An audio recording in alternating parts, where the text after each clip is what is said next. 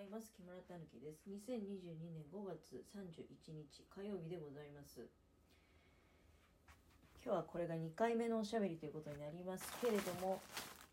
だいたい朝のこの時間はまああの朝ごはんのね支度をしながらということで今日はねきのこご飯。きのこご飯と、まあ、あとはお味噌汁と作り置きのじゃがいもの煮っころがしとか小煮もね、まあ、あとまだ豚軟骨も残ってるので、まあ、あとは漬物とか、うん、そういったところですかね、まあ、きのこご飯にするからそんなにこうおかずの方は強く意識する必要ないんですよ。なんかどうも最近無性にね私舞茸が食べたくてうん多分だけど舞茸はまあ、あのざっくり言うとすごい栄養がいっぱい入ってるんだよね あの他の食べ物も全部そうだろうっていうことなんですけれども舞茸ってでもねあの例えばビタミン D とかが入ってたり、まあ、あともちろん基本的にキノコって食物繊維とかも入ってるし腸内環境を整えたりねで比較的太りにくい体を作るような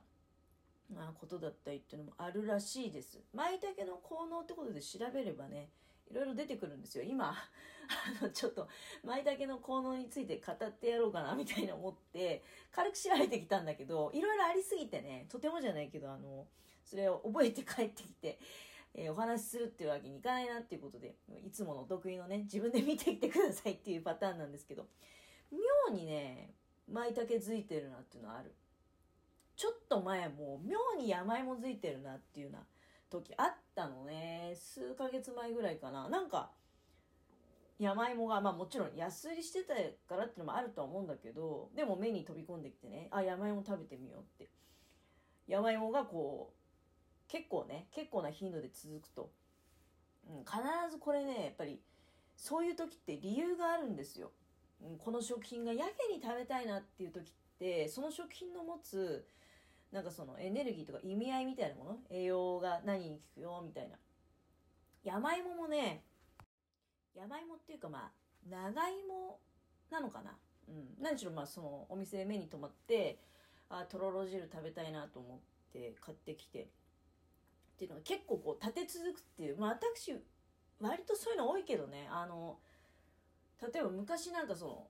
本当社員食堂とかでね食事する時あるじゃないですか。毎日同じメニュー続いても何とも思わないタイプの人なんですよ。なんか考える。何にしようかな今日みたいなこと考えるのがめんどくさい方のタイプなので一度ハマるとね結構ま続いちゃったりっていう傾向もあるんだけどでも明らかにその体があもしかしたらこういう栄養分欲してるのかなみたいなのありますよね。うん。長芋なんかも比較的やっぱり塩分を流すとかねそのデトックス的な多分意味合い効果あると思うんですよ。だからお店でねやっぱりこうピーンとくるものでやたらとこう続くなという食べ物は逆にまあまた意識して取ってみるとかね飽きるまで食べてみようかなとかそういう時もあります。今日のねきのこご飯に関しては、まあ、もちろん舞茸だけじゃなくてエリンギとかしいたけとかぶなしめじも入ります。あと人参と生姜も入れて、まあ、いろんなね野菜のうまみを。もう米はねあの味ついてるんで結構でも人参ねちょっと小ぶりだから1本分入れちゃえと思ったけどこうやって入れてみるともしかしたら多いかもしれないけどまあまあまあ。具が多くて悪いことないんでね。炊き込みご飯は。豪快に入れていきましょう。人参と生姜にしいたけまあでもすごいな。生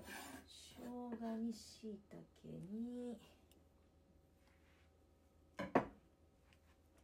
まいたけと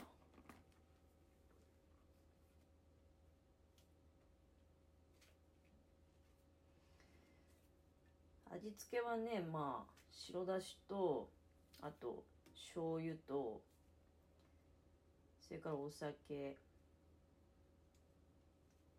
であとはまあこれきのこがねあの美味しい味を出していってくれると思うので。結構きのこ入るからね。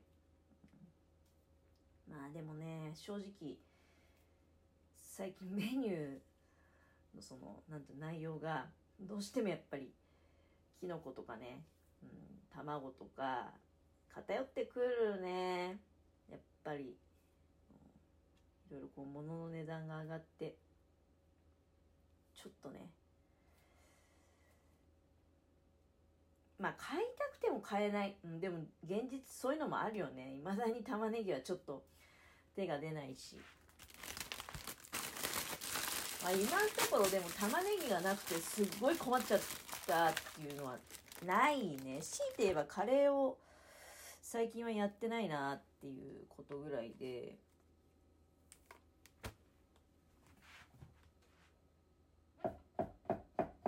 ちょっとまあいろんなキノコを切りながらね今エリンギ。エリンギは根元の方と頭の方で私はねいつも切り方変えてる。根元の方は輪切りにしてで頭の方は輪切りにしちゃうとなんかエリンギ感消えちゃうんでちょっとそのエリンギが入ってるよっていう主張をねあの入れるために縦にスライスしていくと形もなんかやっぱりエリンギ感出てくるしいかにもキノコが入ってるっていう感じがするじゃないですか。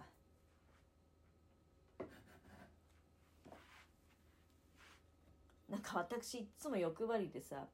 あのこうやって具入れすぎちゃってね。大丈夫かなみたいな思ったりするよね。どうしよう。ぶなしめじゃやめとこうかな。わざわざ開けてまで入れることないか。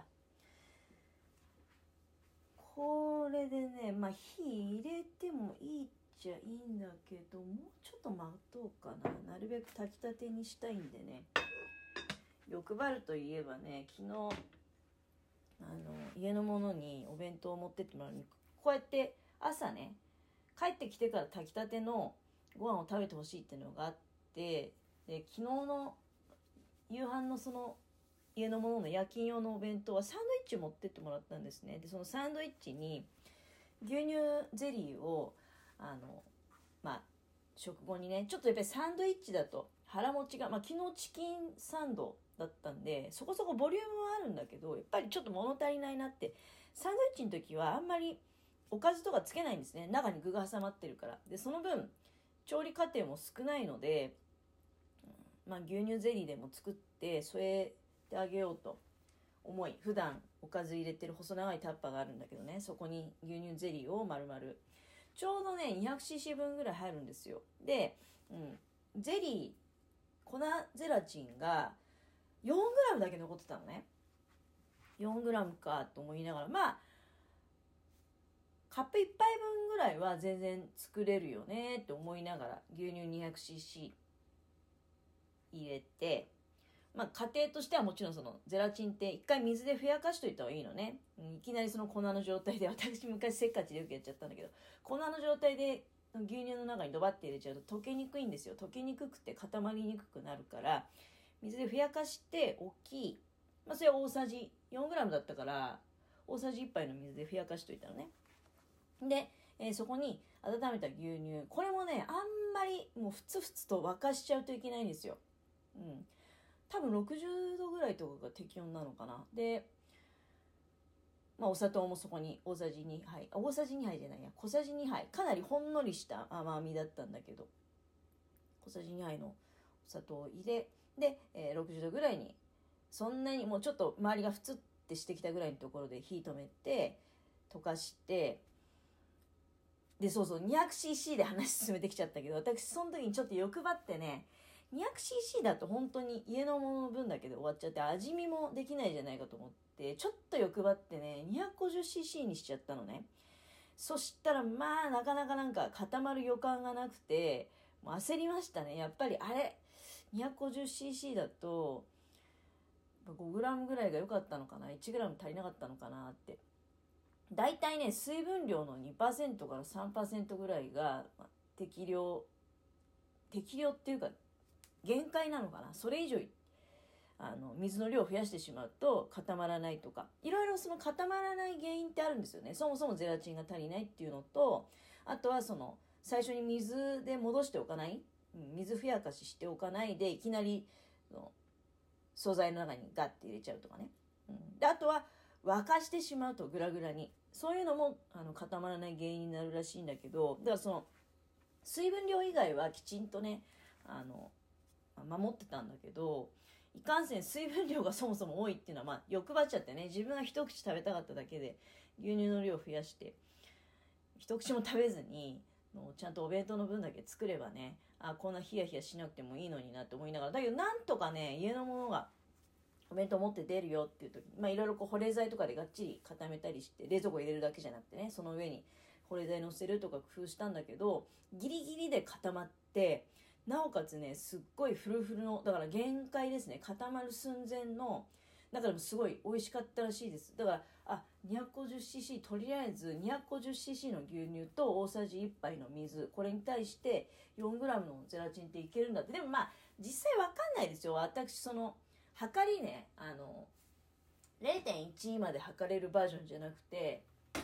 1g 単位のやつにしたんで 0.1g で測った場合本当になんていうの厳密な 4g じゃなくてもしかしたら限りなく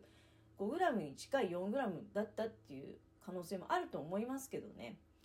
まあでもそんなことがございました、えー、こんな話してたら時間が来てしまいましたね、